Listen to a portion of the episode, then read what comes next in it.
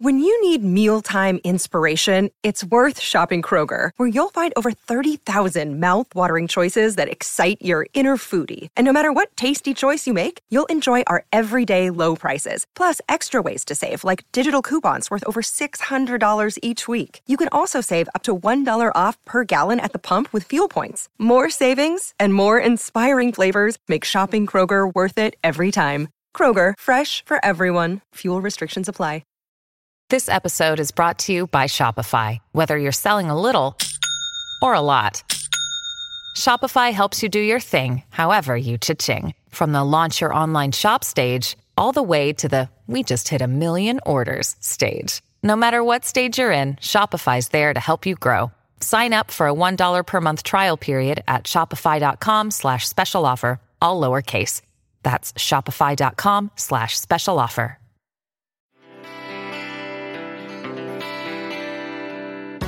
Hello and welcome to How to Money, a financial education podcast for young Australians aimed at opening up the conversation around money. In each episode, your host, Kate Campbell, brings in a variety of guests to explore everything from buying shares to starting your own business, all with the aim of kickstarting your personal finance journey. Just a quick reminder that everything we cover in this podcast is for financial education purposes only, and we are not giving you any advice. If you do want advice, please seek the help of a qualified and competent professional and do some research. Remember, it's your money, so take control. Hi, Amy. Welcome back to the How to Money podcast. Good to be back, Kate. Now, this is part two of our Property 101 episode, and this is for people who have done their research, sorted their finance, got their brief together, and have started looking for professionals and Amy's going to cover all of the things that you need to think about when you're ready to buy. So, when we're ready to buy, we ideally, we've done all of our homework beforehand. So, we've, like you said, we've done our research. We've, you don't necessarily have to have your pre approval in place just yet, but you should be at least having those wheels in motion and be organizing it. A pre approval only generally lasts for 90 days. So there is no point in actually getting one until you are ready to go. But once we have one in place or very, very close to having our finance sorted, then we need to start being really proactive around finding properties.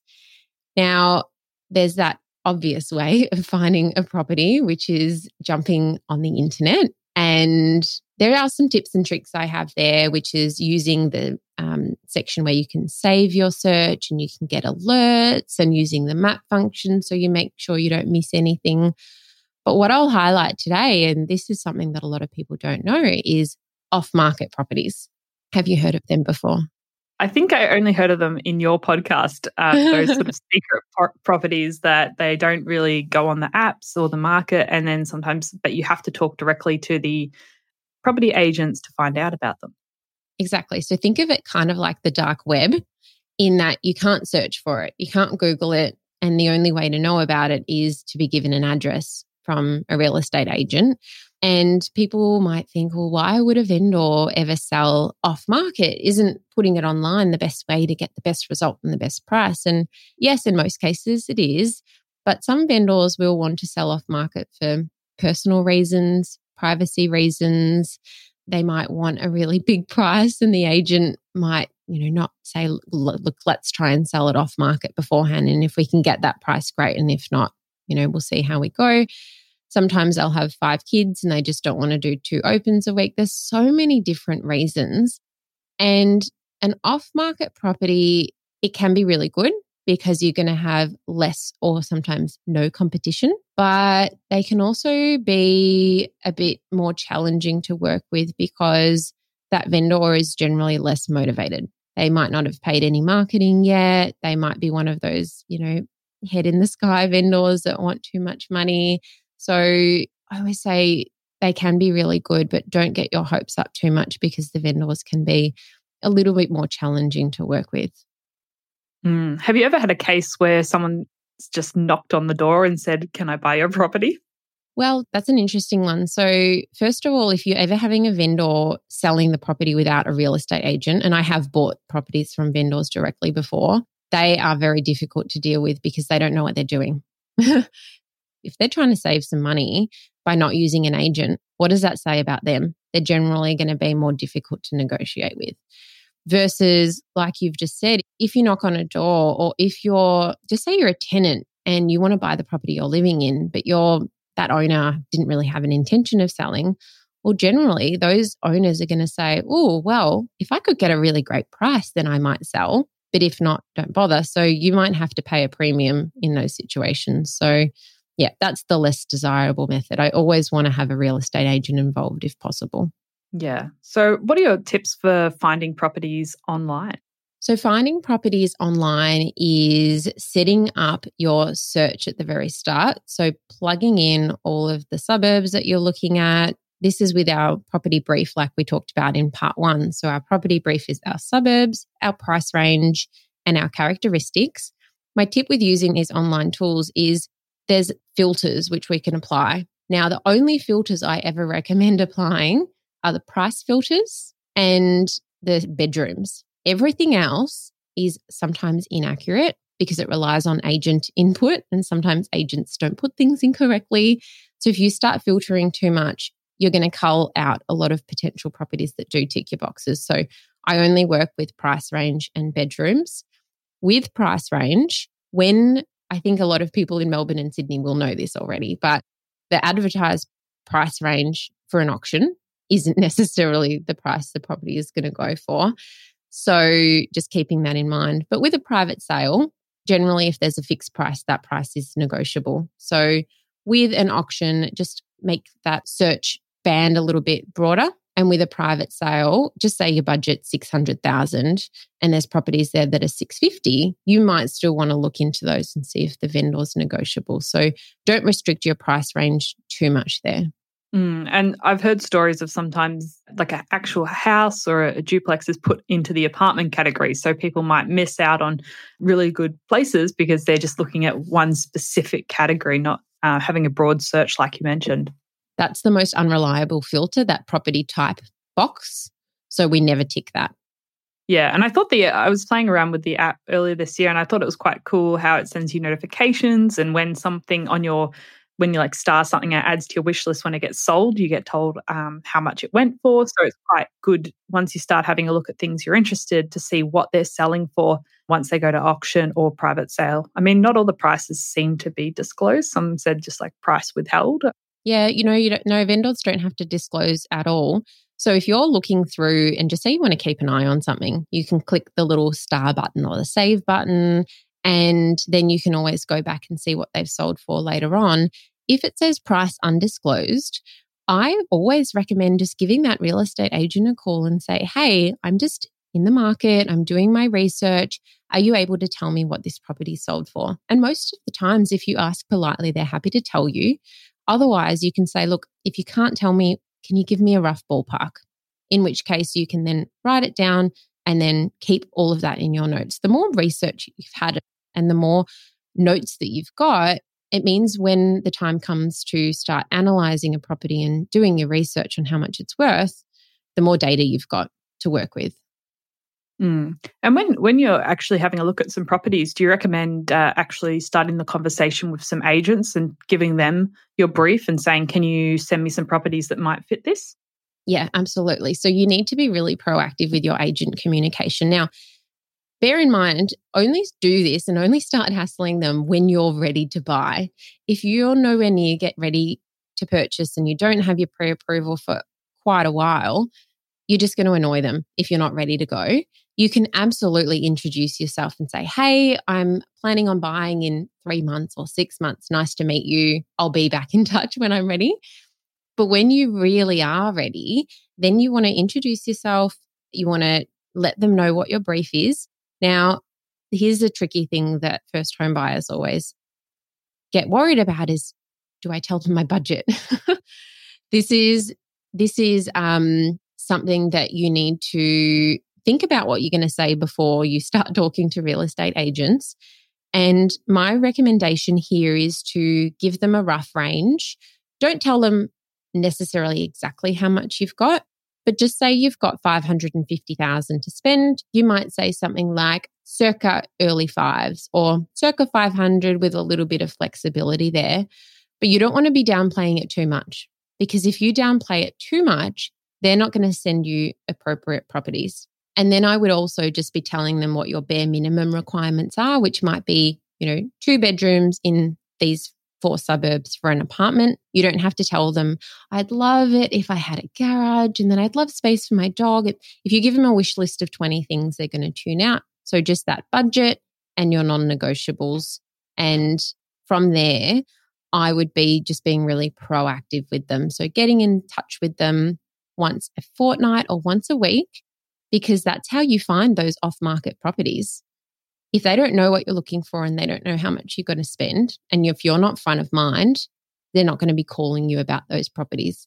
And for context, for my clients, I send an email out to all of the local real estate agents every single week. And then I also hit the phones and I'm also calling them too because they don't always read all of their emails. So you're sort of putting yourself into their orbit so they they know you exist and they know you're actually a legitimate buyer, you've got the money, and what are your non-negotiables? So so that sounds like quite a good strategy to take um, as opposed to just yeah not calling them every day though. No i think they'd probably blacklist you if you did that. Yeah and if you say to them you know i'm ready to go and i've got my finance sorted or i've got my pre-approval then they will be much more inclined to want to start helping you because I always find the whole concept of agents is quite interesting because they're they're working for the buyer, they're working for the seller, they're working for themselves. yeah, yeah. Well, with agents, you need to remember that they are getting paid by the vendor, so they are always working for their client. That being said, there's plenty of agents out there who are really helpful with first home buyers and I mean their their ultimate goal is to facilitate a transaction. So they're not going to be so difficult to deal with that they're going to prevent you from doing something. They want to help you, but just always seek independent advice or do your own research. Never rely on what an agent is saying exclusively. Awesome. And so, what about when you're ready to actually start looking physically at some of these properties and you want to rock up and go to inspections? I know it's a bit different now, but in sort of general general terms, how does that all work? Yeah, so when we're doing inspections, my key recommendation here is to take lots of notes. So I personally walk around and I film a video and I talk through the video through as I'm walking along. But if you're at an open for inspection, and there's heaps of people around, then this might not be practical, in which case you want to take photos and write down notes. And the kinds of things we're looking for here is firstly, does this property tick my wish list and tick my brief? But then other things like the condition of the property, if there's anything that we feel like we might need to ask our building inspector, if there's any items at the property we might need to check that's included with the sale. We might want to make some notes on the heating and the cooling situation, any renos we need to do. And especially if you're buying an apartment, we want to write down where that car space is or where the agent's telling us the car space is and the storage cage and then if there's a courtyard, we want to make sure that we check if that's on our title as well, rather than on common property. So it's just walking around and not relying on your memory. That is very much something some people think, oh, I'll definitely remember this. But once you start seeing quite a lot of properties, they do start to blur together. So having those photos and notes to rely on is really important, especially when you want to start doing that further research and start putting an offer together later on.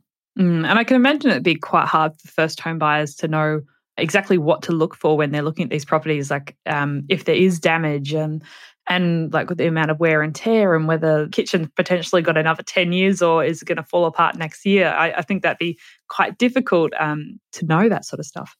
The more you see, and this is why you should start doing this way before you're even ready, the more you see, the more context you'll have so then that means when you're actually ready to start buying a property, you'll have a bit of a better feel on what you're looking out for. And, you know, the, the ultimate job of your building inspector later on is to be able to comment on things like maintenance and damage and structural issues. So I wouldn't stress too much about that.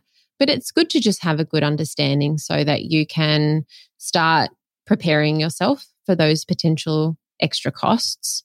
Yeah. So, what about like that due diligence process? What are the things you've got to think about once you sort of settle on maybe this is the house that I might want to buy? What do I have to look for before I'm ready to put down the money? The first thing that I would be doing is for you to research a little bit more about how much that property might potentially sell for. Because we don't want to be then going and spending money on building inspections and arranging contract reviews if that property is definitely going to go way over our budget. So there is a bit of time and effort you have to put in to doing what's called a comparable sales analysis. And what we're doing here is we're going into that sold section. Like we talked about earlier, we've got the for sale, the for rent, and the sold section of domain and realestate.com.au. And then spending time in here to find properties which have sold, which are comparable to our property. And if you're not spending at least an hour on this, then you're not doing it thoroughly enough. Our goal is to get between, I like to get eight, but somewhere between six and 10 properties which have sold as recent as possible. I would say, as a rule of thumb, no longer than six months ago. And then comparing apples with apples. So comparing two bedroom apartments of a similar age in a similar location with each other, popping this in a, I like to put them in a price order and then determining if our property is in inferior, superior, or comparable. And then we'll be able to get a relatively good idea of how much this one could sell for. And then if we think it's within budget and if we think it's feasible, we can move on to the other steps. The next thing I would do, which is free and easy to do, is to contact the local council and to just ask them if there's any development happening, which is either directly next door or perhaps behind our property or maybe you know a super massive apartment block going up on our street anything that could affect us. And we can also at this stage look into the zoning and the overlays on our property.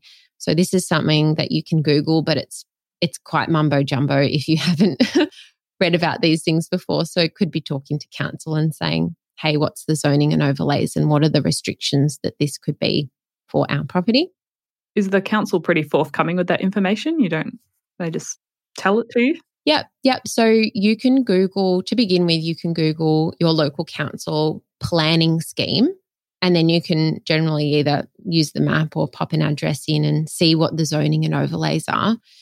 Or you can call the council and say, hey, can you just explain to me what this zoning means or what this overlay means and what how it could impact this property? I've always had great experiences with with calling councils and asking those questions, you would want to speak generally to the planning department within the council. And then we've done our free things. So that's stuff that doesn't cost us anything. And we can do it really quickly if we put a bit of time into it. If the property also has a body corporate, I would be reading through the minutes, reading through the rules.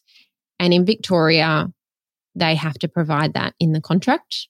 But if you're in a different state, you might need to obtain those. So you might need to pay for a strata report or get it off the agent or the vendor. And at this point in time, I also recommend calling the body corporate manager. And that's because sometimes there can be stuff that is you need to clarify from the minutes. Or if that last meeting at the body corporate was, you know, six months ago or 11 months ago, there could be stuff that has happened since that you might not know about. So calling them, having a chat to them. And then, if we're happy with all of those things, we can then move on to engaging our professionals. That is our legal representative, which is either a conveyancer or a solicitor. They will then have a look at the contract for you. So that some of them charge for a review, some of them don't. But a legal review of your contract is 1 billion percent essential when you're buying a property because they will be able to then check if there's any issues with the property or any conditions you need to amend. And then if we're happy with all of that, we can then figure out if we want to get a building inspection or not. And depending on the circumstances, we might do this before we put an offer in, or we might make our offer subject to a building inspection. And I recommend getting an inspection always, but this is this is optional rather than mandatory. Yeah, and they're they're looking for the termites and the mold. Well, they're seeing yeah, exactly. They're seeing things that you can't see. So I've even had new buildings, new properties or apartment blocks which have had issues because the building inspector have they have fancy things like moisture meters, they can see leaks behind walls, they get on the roof, they look in the subfloor, they see things that you can't. And the the previous owner's not going to be forthcoming with all the uh, potential issues of the property. oh well, yeah, exactly, exactly. So you really want to get that independent check, and for the sake of say five, six hundred dollars when you're spending so much money on a property, for me, it's absolutely a no brainer. Mm, and I know like properties can be advertised with all sorts of cool things like underfloor heating. And unless you maybe get the electrical sort of stuff checked or have the ability to test it, I mean, I think, I don't know if it was your podcast, um, but you're saying like um, go and actually test all the um, sort of appliance I don't even know what they're called. Yeah, yeah, yeah. So when you getting a building inspection, not all building inspectors will test appliances. I've trained my building inspectors very well and they always check the appliances for me and they'll make a note of that. But if your building inspector doesn't, then when you're at the inspection or you can organize a second inspection, walk around and test them yourself. This is especially relevant with things like central heating and central cooling because they can be really expensive to replace and repair if they're not working. So then we will test them and then we need to always make sure that when we submit our offer, we've got all of those things noted in the contract. So I'll generally pop an extra condition in my contract saying that all the appliances will be working on settlement. Yeah. So if with our building inspection has passed, we're happy with all that, what do we do when we want to make an offer?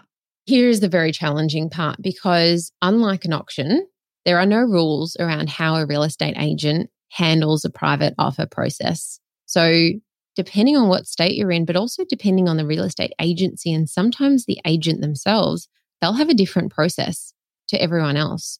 So you need to establish at the start all right, hey, Mr. Agent, if I'm planning on putting an offer in, what's your process? What's your rules? How are you going to handle this offer? So things like timeframes, if you get an acceptable offer, how long will I have to be alerted and then be able to make an offer myself? Will you be disclosing offers to everyone or will it be closed envelope? And then will you be doing like a backwards and forwards negotiation or will it be one one offer only? You've got to ask all of these questions because that will then determine your strategy in putting an offer in. And quite often, especially here in Melbourne, if they receive an acceptable offer from someone else, you might only have 24 hours to do something. And I've had situations before where it's been a couple of hours and that's that's less common but you want to be prepared and ready for that so asking all of those questions and then that will help you figure out what your plan is for that offer absolutely and i i think it's probably happens more in the movies but you just sort of get that best and final offer you've got to get it in and you don't know what the other offers are that are getting that is the worst. Oh, everyone hates best and final offers. So, what that means is that you only get one shot to submit your offer. You don't know what anyone else's offer or terms are. And if you miss out by $500, you don't get a call back. It's very, it's a very challenging and stressful situation, but a lot of agents do it, in which case you need to put a lot of research into the value of that property and then also figuring out how much it's worth to you as well. Yeah, because there must be, there's probably then you've got to work out your whole strategy itself in what offer you give in and do you give your highest offer? Because often you think there's going to be a negotiation and a bit of back and forward. Well, this is the thing. So if you don't ask at the very start and you just assume and just say you think you're going to get another call back and it's best and highest, then you, you won't get a call back. So you need to clarify that at the start. And with a private sale, we also might have our offer, which is we make an offer which is subject to something happening. It might be subject to finance or it might be subject to a building inspection. And the more conditions we have in our contract, the less exciting it is for a vendor or the less strong our offer is. So then we might need to decide if maybe we do do that building inspection beforehand. Or in some situations, I have clients where they can make an unconditional finance offer and always do that in consultation with your broker. But a unconditional offer with no conditions in there at all is so much stronger. Because if you're a vendor and you have an offer which has no conditions, or if you're a vendor and you have one that is subject to building and subject to finance, Which one do you think you'll be more excited to take? And I've had offers before where I have been unconditional and I have been 50, 60, 70,000 dollars below a conditional one and I've got that property. So the price discrepancy can be quite a lot depending on the vendor. Yeah, and it depends how quickly they want to get the sale done because if they have to wait for the potential that you have to get finance and the sale might fall through, that could add another month on. Yeah, and especially just say that vendor wants to buy another property and it, that property is going to auction this weekend. If you can give them an unconditional offer so they can go and then bid on that other property, then they will be more negotiable. I mean, understanding that there's so much more going on here than just price. You know, that's what everyone fixates on, but there's our conditions in there. There's also our settlement timeframes. So there's a lot that you can negotiate on here. Because mm, I think you got to remember there's like various things happening in the background. Like someone's selling their house, may have already committed to buying a house. So they need exactly the money to line up because otherwise they could be in a really tough situation as well. Yeah. So if you can line up the settlement dates, then that can be very, very valuable to them. And that can mean that you can sometimes get a bit of a discount in your negotiations. And I guess that could be one of the advantages of a first home buyer is you don't have something else you've got to sell to buy the next house. You're just going from renting or whatever you're currently doing. Exactly. Yeah. Yeah. And or you just ask the agent at the very start when you're originally speaking to them, you say, Hey, what settlement timeframes does this vendor want? And if the agent says a specific date, then you generally know they've bought something. Or if the agent says they really want a short settlement, then they obviously prefer or need that money. But if they say, oh, the vendor's super flexible, or they, you know, 90, 120 days, that could indicate that the vendor is not as motivated because they don't need the money and perhaps they haven't bought something else yet. Awesome. And so I wanted to talk a little bit about bidding at auction. Uh, I know there's probably a whole can of worms there in terms of what the process is, but how do you sort of approach that and not get carried away with uh, all the excitement? So, when you're bidding at auction, firstly, it's important to understand that you can't be subject to anything. So, when you buy a property at auction, you're locked in. You don't have a cooling off period. You can't go and get your building inspection done after. So, everything needs to be done beforehand. I know that a lot of people get quite stressed out about auctions and it is a stressful environment, but I really like auctions because it's a very transparent environment. You can see all of the other bidders, you know that you can bid in increments slightly above them. And if you plan beforehand, an auction can be a great thing for you. It's the people who are unprepared that struggle with auctions and risk sometimes a lot of people say, oh, you know, auctions make people overpay. But I've seen it happen the other way where they're not planned enough. So they stop bidding below where they might have gone to if that was a more, you know, calm negotiation. So the important thing here is to do all of our due diligence beforehand and then set a budget, set that absolute maximum, won't pay a dollar more walk away price before the auction before the Friday night. Don't do it on the morning of the auction. And then just bid up to that limit and not a dollar more. There's a million strategies I could talk about and that I use as a professional bidder. But if you're a nervous first home buyer, that is my best advice. Yeah. And I think uh, it can be, once they start going up in those $500 increments, it can be very easy to start going over your price because it's very easy to justify yourself just $500 more. I'm already spending half a million dollars, just 500 more. Yeah, and once you if you haven't prepped your price beforehand, and I see this quite often, I'm bidding against someone and I can tell when they get to their limit they had kind of thought about but not really thought about. And then when they start going over, they might, you know, chat to their partner and nudge them and you know, say, should we keep going? And I know that they've already exceeded their limit, and then I can bid strategically against them. So you don't want to do that. You don't want to have to think during the auction. And my other tip here is to prepare for what you might say if that property passes in. So a pass in means that the reserve hasn't been met. So the reserve is the price the vendor is happy to sell for.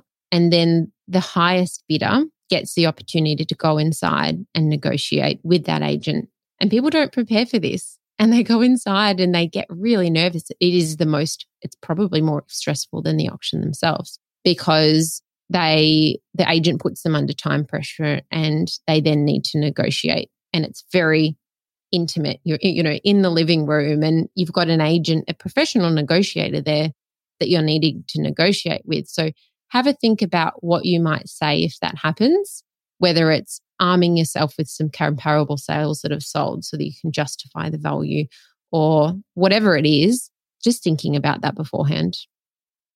Wonderful, Amy. Well, I think that really gave us a great first step to sort of go through some of these steps when we're ready to buy a property. I know there's so much more that you could get into, and I know how passionate you are. So condensing it into sort of 30 minutes is been a challenge. but um, where can people go if they want to learn more about you and your fantastic podcast? Well, like you said, I really like talking about these things. So I have a first home buyer podcast myself, and it's going to be a total of 30 episodes long. And each episode, we really deep dive into each specific topic that we've talked about. So that podcast is called The Buyer's Bible. It is on all the podcast apps or thebuyersbible.com.au. And for anyone wanting to learn more about me and what I do, my website is amylenardi.com.au. Wonderful. Well, I'll put that in the show notes. And thank you so much for coming on thank you, uh, to part two of the property series and uh, sharing some of your knowledge with my listeners. Thanks so much for having me. Thank you for listening to this episode of the How to Money podcast. If you enjoyed this, please leave us a review on Apple Podcasts and send any questions our way via www.howtomoney.online. You can also catch us on Twitter and Instagram at HowToMoneyAUS, and we'd love to hear from you. You've been listening to the How to Money podcast.